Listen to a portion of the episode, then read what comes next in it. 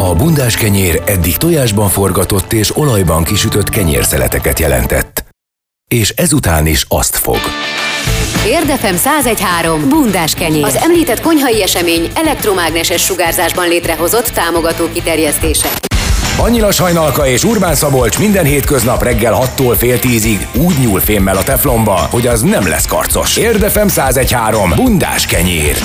Érden jó és nem lesz karc. Lassan kezd visszatérni a köztudatba, hogy létezik a Velencei tó partján egy parányi csendes öböl, partján egy nátfederes házikó és kilátó. Az Agárdi Csernel István madárvártán hosszabb szünet után a 2010-es felújítást követő átadó ünnepség után 2011-ben újraindult az élet, és egyre többen keresik fel újra új és visszajáró vendégek, például Szabi is egy ilyen visszajáró Én vendég. is, igen. Vendégünk Borsányi András és Nagy Levente, jó reggelt! Jó reggelt, sziasztok! Jó reggelt. Jó reggelt.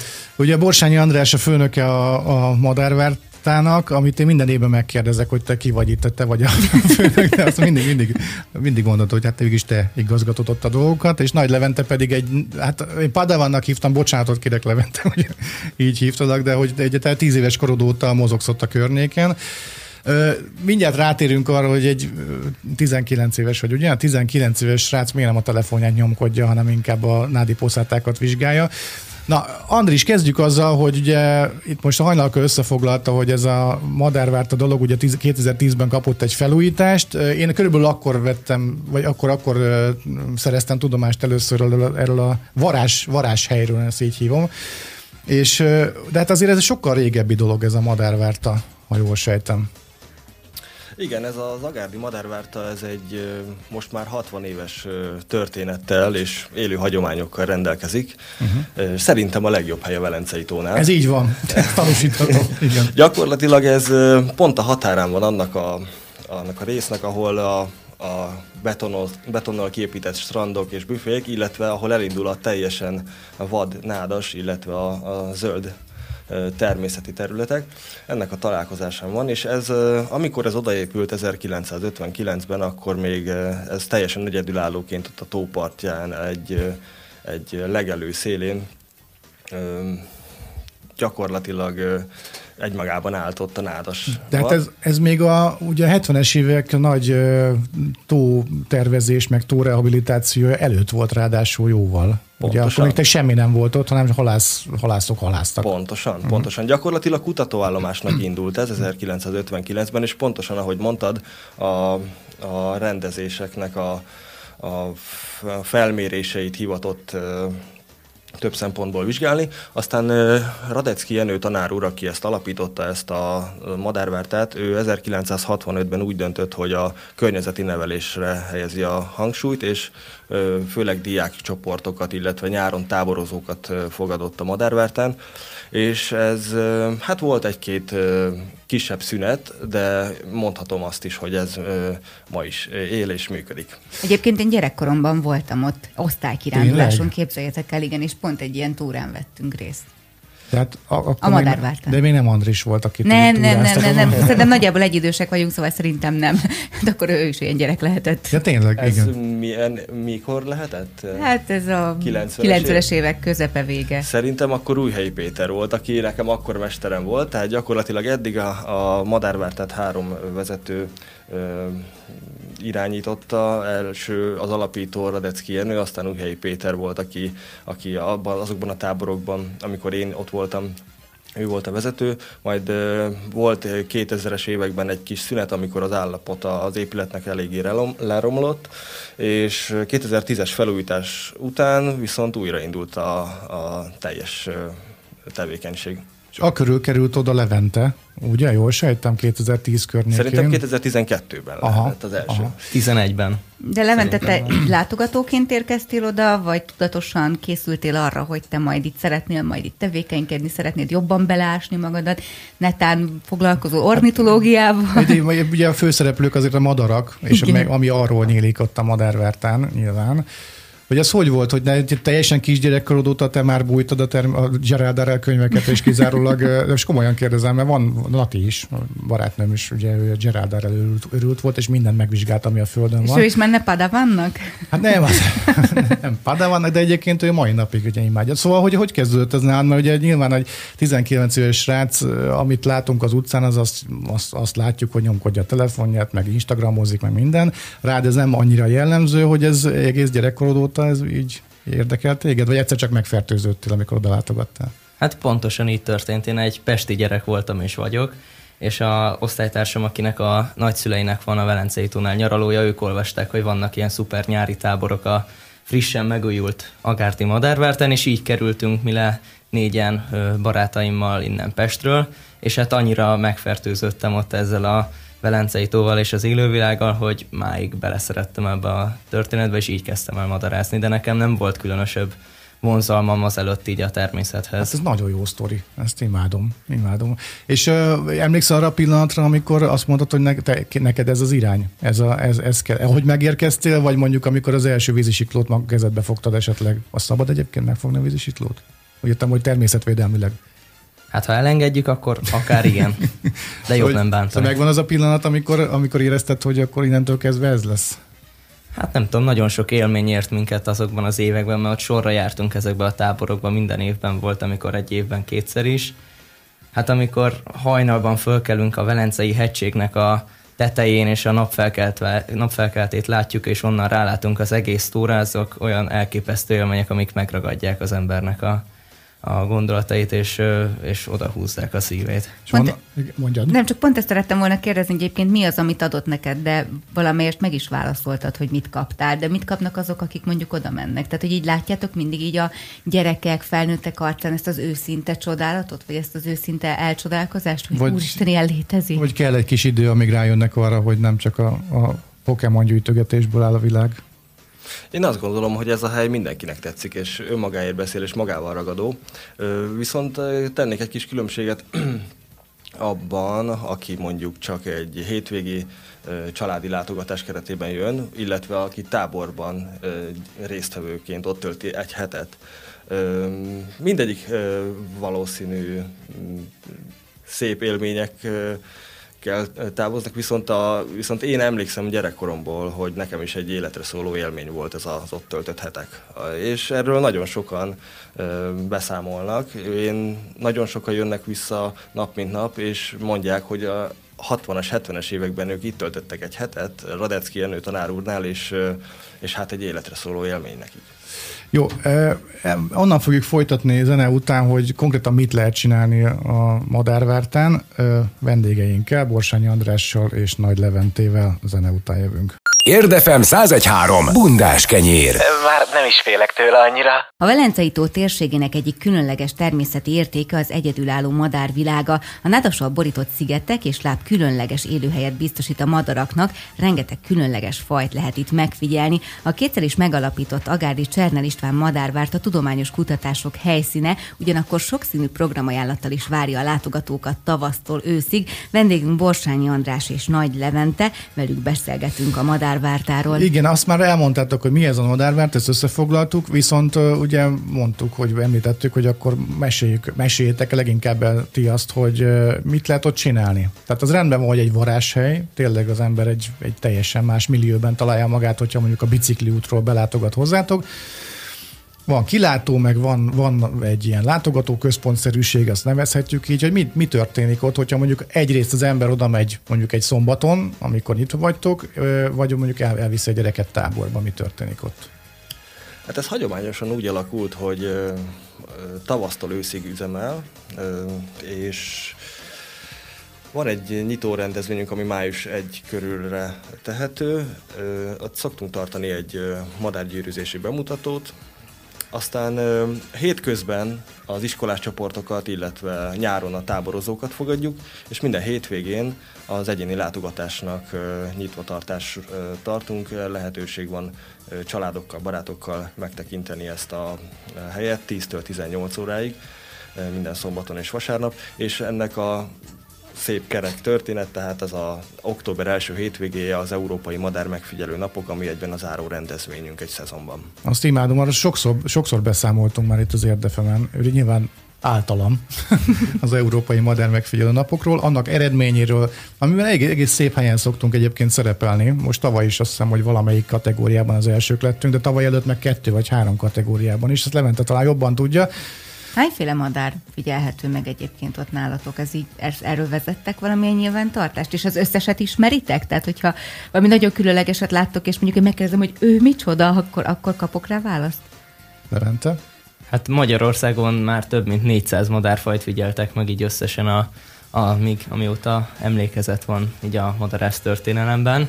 Ott a Velencei tónál egy körülbelül két-háromszáz madárfaj akár ö, megfigyelhető egy évben. M- melyik az, ami a legkülönlegesebb, ami legritkább ott a, a környéken? Hát pont most az utóbbi évben figyeltük meg a rozsdás nádiposzátát, ami egy kis műtyürke madár, viszont nagyon különleges, ugyanis először költ valószínűleg Magyarországon, és először költ a Velencei tó térségében. Ez egy nagyon ritka madár, de például a kék fúnak is az első adatát a Velencei tóról írták le még a előző évszázadban, és az egy nagyon ritka kék színű madár, hisz olyan, mintha nem is Magyarországon lennénk kék fú. Hát ugye épp arról beszélgettünk itt adáson kívül, hogy én azt gondolom magamról, hogy én hű, de kenem vágom madarakat, de a kék fúról például még nem is hallottam. Ez egy ilyen, ilyen beköltöző faj, tehát így nem nagyon volt jellemző Magyarországra eddig? Vagy volt csak épp a Velencei tó térségében? Nem? Vagy ez hogy, hogy működik a madaraknál? Egyszer csak jönnek, azt itt vannak? Madaraknak van szárnyuk, tudnak repülni, bármikor, bárhol előfordulhatnak igazából, és valószínűleg így került ez is ide. Na, milyen, hogy zajlik egy madárgyűrűzés? Én már tudom, mert voltam egyszer, de hogy mi történik ott, hogy kell elképzelni, kell-e félni például ettől a dologtól? Illetve hozzányúlhat egy hétköznapi ember, aki oda látogat a madárgyűrűzés során a madárhoz? Biztos nem. Hát dehogy nem, pont Tényleg? ez is a célja a madárgyűrűzésnek hogy az embereknek a kezébe adhassunk, és a gyerekeknek a kezébe adhassunk madarakat, ami nagyon fontos, hogyha meg akarjuk velük szerettetni, meg ismertetni a természetet.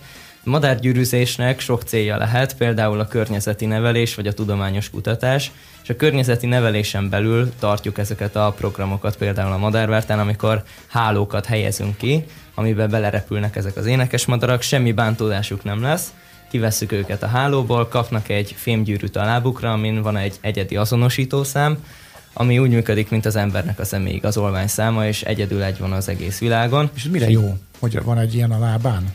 Hát később így tudunk róla nagyon sok adatot szerezni, hiszen nem csak mi gyűrűzzük a madarakat, hanem a világon nagyon sok fele sok madarász, és így születhetnek olyan visszafogási és megfigyelési adatok, amiből például a madarak vonulására tudunk következtetni. És van valami furcsaság a madarak vonulásával kapcsolatban mostanában? Tehát, hogy gondolok itt arra, hogy mondjuk az elmúlt száz évben adott madár az ott volt mindig, ahol kell lennie, aztán lement oda, ahol akkor kell lennie, és akkor ehhez képest ez mondjuk adott madárfajnál megváltozhatott mostanában? Tehát, hogy Dániában honos dolgot találtak itt Magyarországon, gondolok itt ilyesmire. Hát folytonos a változás. Ugye a környezet változásához alkalmazkodnak a madarak is, és éppen ezért a vonulási útvonalak és stratégiák is változhatnak ugye az évek során, gyakorlatilag egyik évről a másikra is. Ugye van a globális klímaváltozás, ami egy folyamatosan zajló történet, aminek például az egyik része az, hogy a Szahara az terjeszkedik mind északra, mind délre, és ugye ez egy egyre nagyobb távolság, amit át kell repülniük azoknak a madaraknak, amelyek Közép-Afrikában telelnek ugye ez egy stratégiaváltásra kényszeríti egyes madárfajokat, és ez majd a következő évtizedekben lesz például nagyon megfigyelhető, és erre is pont jó a madárgyűrűzés, hogy, hogy ezt detektáljuk valahogy, és megtudjuk, hogy, hogy merre mennek ezek a madarak, és például lehet, hogy lesznek olyan madárfajok, amik már nem fognak átrepülni a Szaharán, hanem mondjuk a Mediterrániumban telelnek. Ami nagyon izgalmas a madárgyűrűzéssel kapcsolatban, de kicsit eltereltük most a szót ugye a tudományos részére, hogy ha oda megyek mondjuk a gyerekkel, akkor hogy milyen, milyen körülmények között és milyen indokkal foghatja meg a madarat a gyerek? Amikor meg van már gyűrűzve, vagy a gyűrűzés előtt, vagy ő talán gyűrűzhet is, vagy ahhoz már kiképzés kell? Hát gyűrűzni csak gyűrűző engedéllyel rendelkező ember gyűrűzhet, viszont ha már meggyűrűztük a madarat, akkor ugye el is engedjük, tehát nem célunk az, hogy hosszú ideig nálunk legyen az a madár, tehát azonnal, amint meggyűrűzzük, akkor elengedjük, és az elengedésben vehet részt a gyerek vagy a látogató, és ilyenkor kézbe adjuk azt a madarat, amit megsimogathat, és utána elengedhet, ami egy életre szóló élmény. Nagyon le vannak sokkolva ilyenkor a madarak? Igen. Mit láttok a tekintetükben? Mert Orbán Zoltán azt mondta, hogy a madár csak egyfajta képen tud nézni. ja, elmondta, hogy, hogy túlélt, hogy nem, nem lesz bajuk tényleg ezeknek a madaraknak. Hát sajnos megfontos- nem tudunk velük beszélni, pedig már próbálkoztunk mindenhogy, de nem szokták elmondani, szoktak hogy csipogni meg, valószínűleg mondanak ránk csúnya dolgokat, de hogyha elmennek, utána már nem lesz semmi Hátra bajuk. szólnak, anyátokat. A kedvencem az volt, amikor pár évvel ezelőtt ugye voltam nálatok is madárgyűrűzésen, meg ott a, most megint nem jut eszembe, Elza Majorban madárgyűrűzés, ami tök közel van hozzátok, és a, ugye amikor befognak, befogtok egy csomó madarat, akkor ugye nyilván nem egyszerre gyűrűzitek meg mindegyiket, hanem az eltároljátok rövid időre őket ilyen kimélő zsákban, vagy nem tudom, hogy hívják ezeket.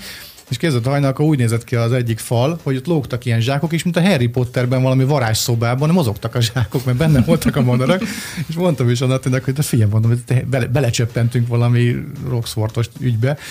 És, és tök jó, mert egyébként zsákba macska, mert vajon melyik zsák mit rejthet? Ugye? Van ilyen egyébként, hogy ilyen izgalom, hogy... ö, Persze, hát főleg szoktak olyat játszani a, a madarászok, hogy akkor minden kígyóbékát beleraknak a zsákokba, csak hogy a madárgyűrűzőnek kicsit a, megvicceljék a kedvét, de nem csak azt, hanem nyilván a madarakkal is ö, nagy izgalom, hogy amikor kinyílik a zsák, akkor mi van benne, főleg a látogatók számára, hiszen hihetetlennek tűnik, hogy hogy ö, ott van egy nádasos élőhely, nem gondolná senki, hogy milyen sok madár van benne, és akkor a zsákból egyszerűen előkerül például egy törpegém, ami egy, egy gyönyörű madár. törpegém. Hát az, a, a, bármennyire is törpe egy gém, azért az viszonylag nagy, hogy beleférjen egy zsákba, vagy rosszul. Ezt is rosszul tudom. Hát a törpegém az egy ilyen 20-30 centis madár, azért egy nagyobb zsákba az is Aha, belefér. aha. Jó, innen folytatjuk a madárvártázást, majd az érdi hírek után Borsányi Andrással és Nagy Leventével, akik a madárvártán dolgoznak, ott igazgatják a dolgokat, nem sokára jövünk vissza. Érdefem 1013. Bundás kenyér. Már nem is félek tőle annyira. Szagárdi madárvártáról beszélgetünk Borsányi Andrással és Nagy Leventéről, Leventével, és az előbb nagyon sok mindent megtudtunk a madárgyűrűzésről, illetve a madárfajokról, viszont ö, Szabi itt az egyik zene alatt említetted, hogy van egy madárdal ösvény? Így hívják? Madárdal tanösvény. Madárdal tanösvény, igen, igen, am, am, aminek már mindenféle nevet adtak a látogatók. Igen, igen, ez, ez létezik. Körülbelül 2010-ben ö, hozták létre Gárdony város és ö, Dunai-Poly Nemzeti Park, és gyakorlatilag a Madárvárta is az egyik állomása ennek a tanösvénynek. Ennek a tanösvénynek van egy kerékpáros szakasza a városban, illetve van egy gyalogos szakasza kint a természetvédelmi területen. Ja, én azt hittem, hogy az a 100 méteres szakasz a Madárdal tanösvény, amit egyszer Nem, ez tavaly egy három megnéztem. kilométeres ösvény. Na, hogy Az felkészültem? az egyik ága, összesen tizenvalahány kilométer a három ága, ami, ami ö, a térképen feltüntetve van. És ez önállóan bejárható, vagy vezetett túrákat szabad csak oda szervezni? Bizonyos része ö, szabadon járható és látogatható egész évben, viszont van e, olyan szakasza, ami a fokozottan védett területre visz be, ahol vagy csak vezetővel uh-huh. járható. Ö, nyilván a madarak a főszereplők a madárvártán, ettől függetlenül mi történik még ott nálatok? Mi az, amivel foglalkoztok? Úgy olvastam, hogy ilyen különböző tudományos felfedezések történtek ott az elmúlt években, pókfaj például, amit ö, találtatok ott, vagy ta, nem, ezt ti fedeztétek Franádasban, azt a, hát milyen pók? Hm? Ez az európai álkalózpók, ami a Azaz. tudomány számára egy újonnan felfedezett faj lett 2007-ben. Ö, Ez gyakorlatilag a, a szombathelyi ö, főiskolának a zoológusai, illetve hát ö, Szinetár Csaba vezetésével folyt egy kutatás, ami a partmenti szegénynádasnak a, a pókfaunáját vizsgálta, és Magyarországon 750 pókfajból ott 200 körüli pókfaj megtalálható ebben az pici egy hektáros nádasban, de nem csak a pókokra vonatkozó vizsgálatok folytak, ö, 1950-es évek, a 60-as évektől kezdve a madarak, kétéltűek, hüllők, emlősök, vízigerinctelenekre nagyon sokféle vizsgálat folyt. Ez csak egy, ez csak egy extra, hogy ö, 2007-ben egy tudomány számára új pókfajt sikerült felfedezni ezen a kis területen. És egyébként ö, amellett, hogy ugye lakossági részvétellel zajlik ott az élet nálatok már, amennyi, ugye, amennyiben a ugye, madarászást nézzük, illetve hát van szakmai munka is, hogy ettől függetlenül például tudományos expedíciókat beengedtek mondjuk ilyen pók felfedezés ügyében, vagy ez ott van rá lehetőség, hogy nem tudom, a Pécsi Tudományegyetem azt mondja, hogy szeretnék itt vizsgálódni, mert most a, olyan változásokon, apropó majd erről is beszélünk, változásokon megy keresztül itt a térség, mit tudom én, környezetvédelmi vagy környezeti szempontból, hogy érdemes lenne ott nézni a vizet, és akkor le, oda kiszállnak mondjuk hárman, négyen, és akkor azt ott lehet itt vizsgálódni. Van erre példa például nálatok a madárvártán? Természetesen, illetve várjuk is az ilyen jellegű ö, együttműködéseket, megkereséseket. Ö, jelen pillanatban csak ö, a madarakkal vonat ö, foglalkozó kutatásaink vannak, de a jövőben is bármikor szívesen foglalkozunk más állatcsoportokkal is. Mm. Ö, van nektek táborotok, ugye megint, Igen. vagy tavaly is volt, vagy, vagy volt a kis szünetem a táboroztatásban, ha jól Volt tudom. egy év, amikor, amikor nem volt tábor, de tavaly is volt, idén is, éppen a múlt héten volt az első első táborom, és a jövő héten következik a második. Levi is részt vesz ebben már, mint vezető, ugye? Vagy, vagy hát így táboroztatsz te is. Tehát már nem táborozó vagy, hanem te már ott szakember, szakértesz, ugye? Most uh, én szoktam vinni ezt a madárgyűrűző bemutatót a, az adott héten, és akkor mindig van egy, egy-két nap, amikor a gyerekeknek megmutatjuk, hogy mi ez a dolog. Akkor neked van már gyűrűző engedélyed is? Igen. Fú, de jó. Figyelj csak, és uh, hogy néz ki egy ilyen tábor, mit csinálnak ott a gyerekek? Illetve milyen a fogadtatás? Vannak visszajáró gyerekek, meg ilyenek. Tehát mi, mi történik? Megérkeznek a srácok, és akkor csak madár, vagy van más is? Hát alapvetően ö, úgy hirdetjük, hogy természetismereti tábor, de főleg a madarakkal foglalkozunk. A programjaink azok hagyományosan úgy alakultak, hogy a, a környékben ö, található természeti értékeket nézzük meg, illetve ismerjük meg. A Velencei hegységbe megyünk a vizitúrával, meg a Velencei Tavi Madárrezervátumba, a Dinnyési Fertőre, és az egyéb érdekes természeti helyeket fedezzük fel. A madárrezervátumba be szabad menni? Gondolom nektek igen, nem? Vagy, vagy, vagy hogy zajlik ez? A vezetésemmel igen, de egyébként ez egy fokozottan védett természetvédelmi Aha. terület, és nem látogatható. És Levi, a madárrezervátumban mennyiben másabb a madárvilág, mint mondjuk azon kívül? Megfigyelhető, hogy ott nyugod, nyugodtan vannak a madarak, és mondjuk jobban bandáznak, mint azon kívül? Hát az biztos, hogy sokkal nyugodtabb nekik az a hely, hiszen a horgászok és a turisták nem zavarhatják őket. Uh-huh.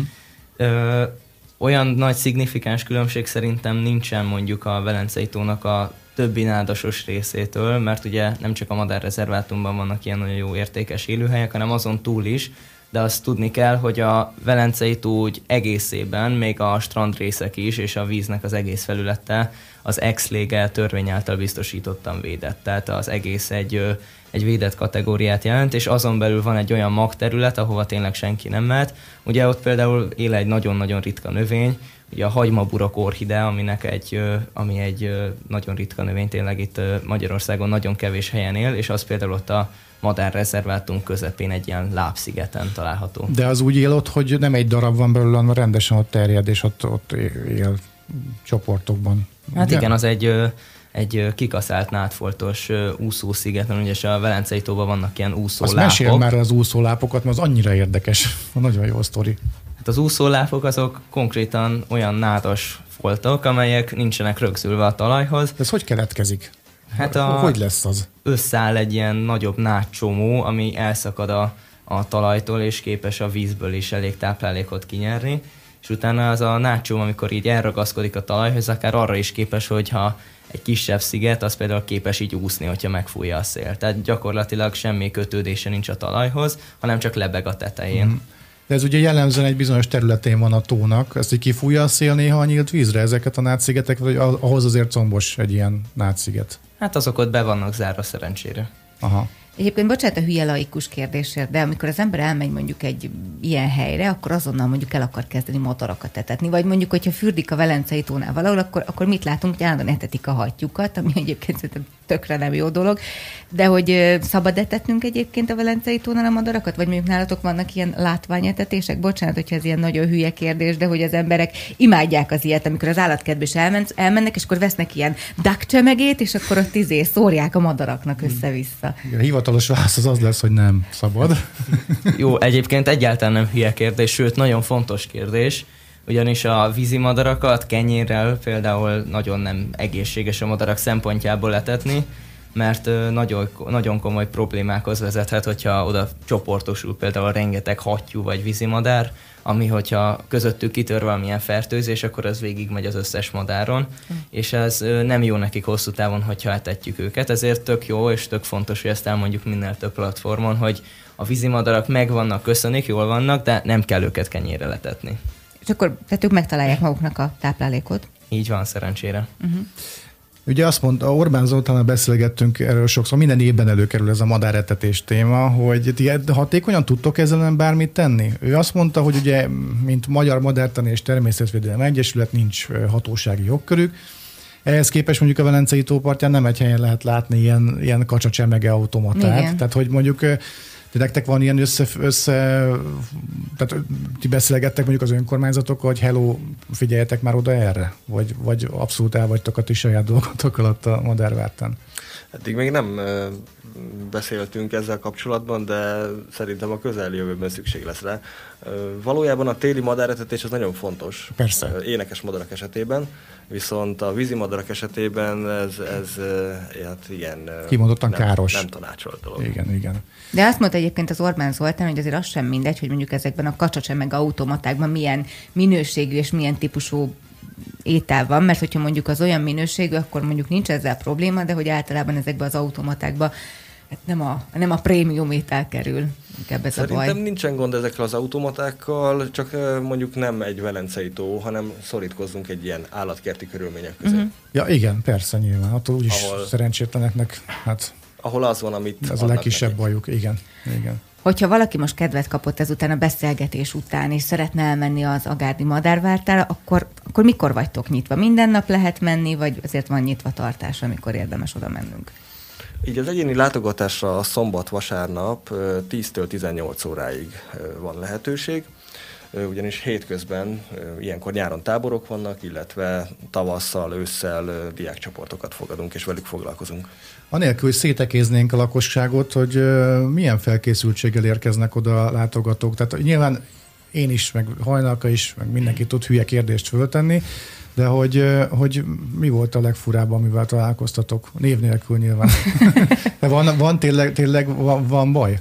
Tehát vagy kérdezem, hogy van baj? Tehát, vagy, vagy az, hogy nagyjából képbe vannak így a természettel a, a bringások Szerintem látogatók? baj nincsen. Uh, gyakorlatilag ez teljesen változó, hogy ki milyen felkészültséggel érkezik, de ehhez semmiféle felkészültség nem kell. Gyakorlatilag ez egy, ez egy, ez egy szép természeti látnivaló, illetve maga az intézmény az, ami, ami ott élő hagyományjal működik. Ehhez semmi felkészülés nem kell, ez mindenkinek csak egy ottani élmény. Uh-huh. Jó, igazából arra próbáltam rávilegíteni, hogy, hogy tehát, hogy... Mennyire sikítoznak, amikor mondjuk kapnak egy madarat a kezükbe, Igen. és mondjuk meg, képesek-e normálisan megfogni, vagy, vagy így eldobják, vagy Van ilyenek. valami műfogás egyébként a madár megfogásánál, hogy, hogy ez hogy kell? Vagy csak így megfog, megmarkolod, azt jó napot? Hát azt szoktuk mondani, hogy a mutató és középső ujjunk közé, hogyha kinyitjuk így a tenyerünket, akkor a mutató és középső ujjunk közé tesszük a madárnak a fejét, és akkor így körbeöleli a a gyerek vagy a felnőtt a madarat, és a másik kezét alá teszi, és akkor utána el tud indulni onnan. Egyébként a városi ember, az elvárosiasodott ember ugye nagyon keveset találkozik már a, a természettel, és ezért pont, hogy ez egy óriási élmény, amikor kijön oda, és akkor találkozik a tónak egy olyan részével, ahol nem strandol, hanem mondjuk azt látja, hogy ott hogyan mozognak a madarak, vagy a vízisiklók, vagy a halak gyerekekre még azt elfelejtettünk, vagy elfelejtettem ugye megkérdezni, hogy vannak ezek a táborok, ugye, hogy a gyerekek így visszajárnak csillogó lencsi szemekkel, mint a te nyolc évvel ezelőtti éned járnak vissza, vagy gondolnak vissza. A madárvárta lesz hetekig a világ közepe. Hogy látjátok, a, milyen eredménnyel működnek ezek a táborok? A táborozók szerintem többsége visszatérő táborozó lesz de vannak, akik egyszer megtapasztalták, és ugyanúgy élmény nekik, de legközelebb egy másik tábort választanak. Milyen programok vannak, amik állandónak tekinthetők, és mondjuk még előttünk áll? Jó esetben reméljük, hogy meg is lehet őket tartani. Ugye bezárólag a Európai Madár megfigyelő napokkal vannak-e kimondott ilyen fix programjaitok, amikre várjátok a kedves látogatókat?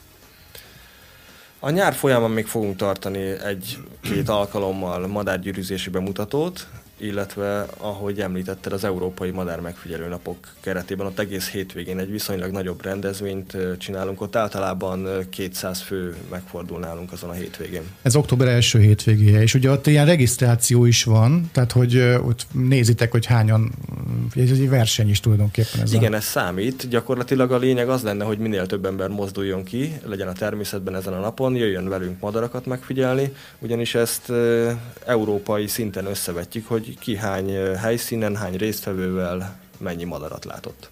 Uh-huh. És még egy kérdés, hogy ingyenesen lehet titeket látogatni? A hétvégi ö, ö, nyitvatartási alkalommal van egy 500 forintos belépőnk, de ezeken a, a, a Európai Madár Megfigyelő Napok az például ez egy ingyenes rendezvényünk. Nagyszerű. Hát akkor mindenkit kapacitálnék arra, és másokat is, ahogy irány Agárd és a Csernel István madárvárta, mert egy tényleg varázslatos hely. És akkor a kilátóról még nem is beszéltünk, ahol távcsővel lehet körbenézni a környéken, és egy csomó minden olyan dolog van, amivel a városi ember, de talán még a nem városi ember sem feltétlenül találkozik a mindennapi élete során. Köszönjük szépen, hogy itt voltatok, Borsányi Andrást és Nagy Leventét láttuk vendégül, akik a Agárdi Csernel István Madár várta munkatársai, vezetői, és ott igazgatják a dolgokat. Köszönjük, hogy itt voltatok. Köszönjük szépen. Köszönjük szépen. Köszönjük.